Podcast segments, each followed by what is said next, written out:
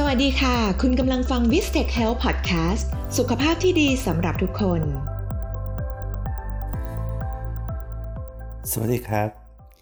ผมผู้ช่วยศาสตราจารย์ ดรยอดชายบุญประกอบจากสายวิชากายภาพบำบัด คณะเทคนิคการแพทย์มหาวิทยาลัยขอนแก่นนะครับ แล้วก็มีเรื่องสาระน่ารู้ทางด้านวิชาการที่อยากจะนำมาแบ่งปัน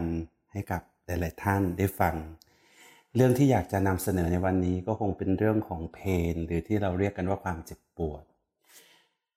ทำไมความเจ็บปวดจึงเป็นสิ่งที่ยากลำบากมากในการที่เราจะประเมินได้ค่าที่แม่นยำจริง ๆ เหตุที่เป็นอย่างนั้นก็เพราะว่าความเจ็บปวดเนี่ยเป็น subjective หมายความว่าเป็นสิ่งที่เราใช่ไหมครับ ถามจากตัวคนไข้ หรือเราถามจากผู้อื่น ดังนั้นเวลาที่ผู้อื่น รีพอร์ตรายงานเรากลับมาว่าเขามีอาการเจ็บปวดเนี่ยมันจะยากตั้งแต่ปริมาณ และก็ยากตั้งแต่ว่าจะบอกในเรื่องของเชิงคุณภาพ เพราะว่าการปวดเนี่ยจะแบ่งออกเป็นหลาย ๆ อย่าง ดังนั้นหัวข้อสำคัญหัวข้อหนึ่งของบุคลากรที่อยู่ในสายการแพทย์ นั่นก็คือเรื่องของ assessing pain ก็คือการสืบค้นหาที่มา ทั้งด้านเชิงปริมาณและเชิงคุณภาพของการเจ็บปวด อย่างไรก็ตามโดยรวมๆแล้วเนี่ยนะครับ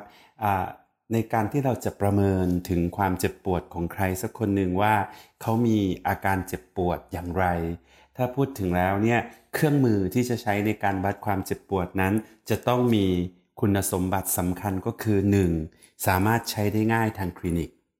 คำว่าสามารถใช้ได้ง่าย หมายความว่า เวลาที่เราสื่อสาร หรือเราถามผู้ป่วยเนี่ยเขาจะเข้าใจได้ง่าย แล้วก็ได้ข้อมูลนั้นที่เป็นประโยชน์จริง ๆ แล้วก็สามารถนำมาใช้ในการวางแผนการรักษา หรือในการประเมินความก้าวหน้าของการรักษาได้เลย อันที่สองก็คือมีค่า reliability ซึ่งหลายๆ คนเรียกว่าเป็นค่าความถูกต้องที่เราวัดออกมาแล้ว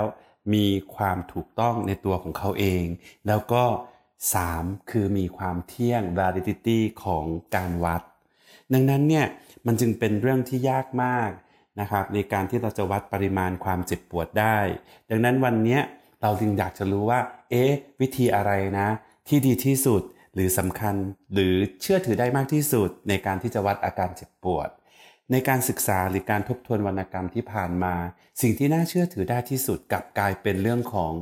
pain diary pain diary คือการที่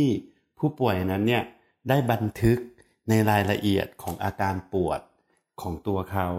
แต่ก่อนที่จะไปในเรื่องของ pain diary เราก็จะนำให้ผู้ฟังเนี่ยได้รู้จักชนิดของการวัดอาการปวด อันที่หนึ่งเราก็จะแบ่งออกเป็นการรายงาน ตัวตนของคนไข้เองที่เรียกว่าเป็น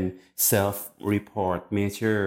ซึ่งคนไข้อาจจะบอกเป็นสเกลที่เราใช้กันก็คือ visual analog scale ว่าเขาปวดตั้งแต่ศูนย์ไม่ปวดเลย หรือ 10 คือ maximum เขาก็จะเป็นผู้ให้คะแนนค่าต่างๆ หรือการสื่อด้วยการวาดรูปจาก อาจจากการ์ตูนที่มีระดับความเจ็บปวดหรือดูหน้าว่าหน้าตั้งแต่หน้ายิ้มแย้ม ไม่มีอาการปวดจนถึงหน้าบุดบึ้งในการปวดมากเลยเนี่ยก็จะมีรูปการ์ตูนที่แตกต่างกันไป อันต่อมาก็คือการใช้แบบสอบถาม แล้วก็มาถึงเรื่องของการบันทึกไดอารี่ซึ่ง gold standard จริง ๆ แล้วเนี่ยเขาถือว่าการบันทึกไดอารี่เนี่ยมีความแม่นยำและน่าเชื่อถือ ในปัจจุบันนี้ Pain Diary เนี่ยก็มีการพัฒนา เป็นแอปพลิเคชัน ซึ่งผู้ป่วยสามารถที่จะสามารถกรอกข้อมูลเกี่ยวกับคุณภาพปริมาณของอาการปวดลงไปในแอปพลิเคชันได้เลย เนื่องจากว่าคนในยุคหลังเราจะสังเกตเห็นว่า เขาใช้โทรศัพท์มือถือเป็นเป็นเครื่องมือสื่อสารอย่างอย่างอย่างสำคัญและก็จำเป็นของตัวเขาแล้วอันต่อมาคือ ลักษณะของ observational measure นั่นก็คือการที่ผู้รักษาหรือผู้ประเมินเนี่ยสังเกตสังเกตอะไรบ้าง เช่น สังเกตพฤติกรรม สังเกตองศาการเคลื่อนไหว หรือสังเกตการทำฟังก์ชันของคนไข้ อันต่อมาก็คือ ดูวัดทางด้าน physiological measure ซึ่งเวลาคนเรามีอาการปวดเนี่ย เราจะสังเกตเลยได้ได้เลยว่า มีการทำงานที่ไม่สมดุลของระบบประสาทอัตโนมัติ อย่างเช่นอาจจะส่งผลต่ออัตราการเต้นของหัวใจ เวลาปวดอาจจะทำให้มีความดันโลหิตที่เปลี่ยนแปลงไป เช่น ปวดมากจนความดันขึ้น หรือมี heart rate ที่เร็วขึ้น หรือมีเหงื่อออก หรือมีปากแห้ง ซึ่งสิ่งเหล่านี้เราก็สามารถดูได้ เพราะฉะนั้นโดยสรุปแล้ว ในการประเมินในเรื่องของ pain measure ก็แบ่งออกเป็น 3 ส่วนใหญ่ ๆ คือ self report observational measure แล้วก็ physiological measure ในตอนต่อไปเราก็จะมาดูในแต่ละวิธีว่าเขามีข้อดี มีข้อจำกัดอย่างไรนะครับ สวัสดีครับ ติดตามรับฟังเอพิโซดใหม่ของ v i s t e c h Health Podcast ได้ทาง Podcast Spotify Facebook และ YouTube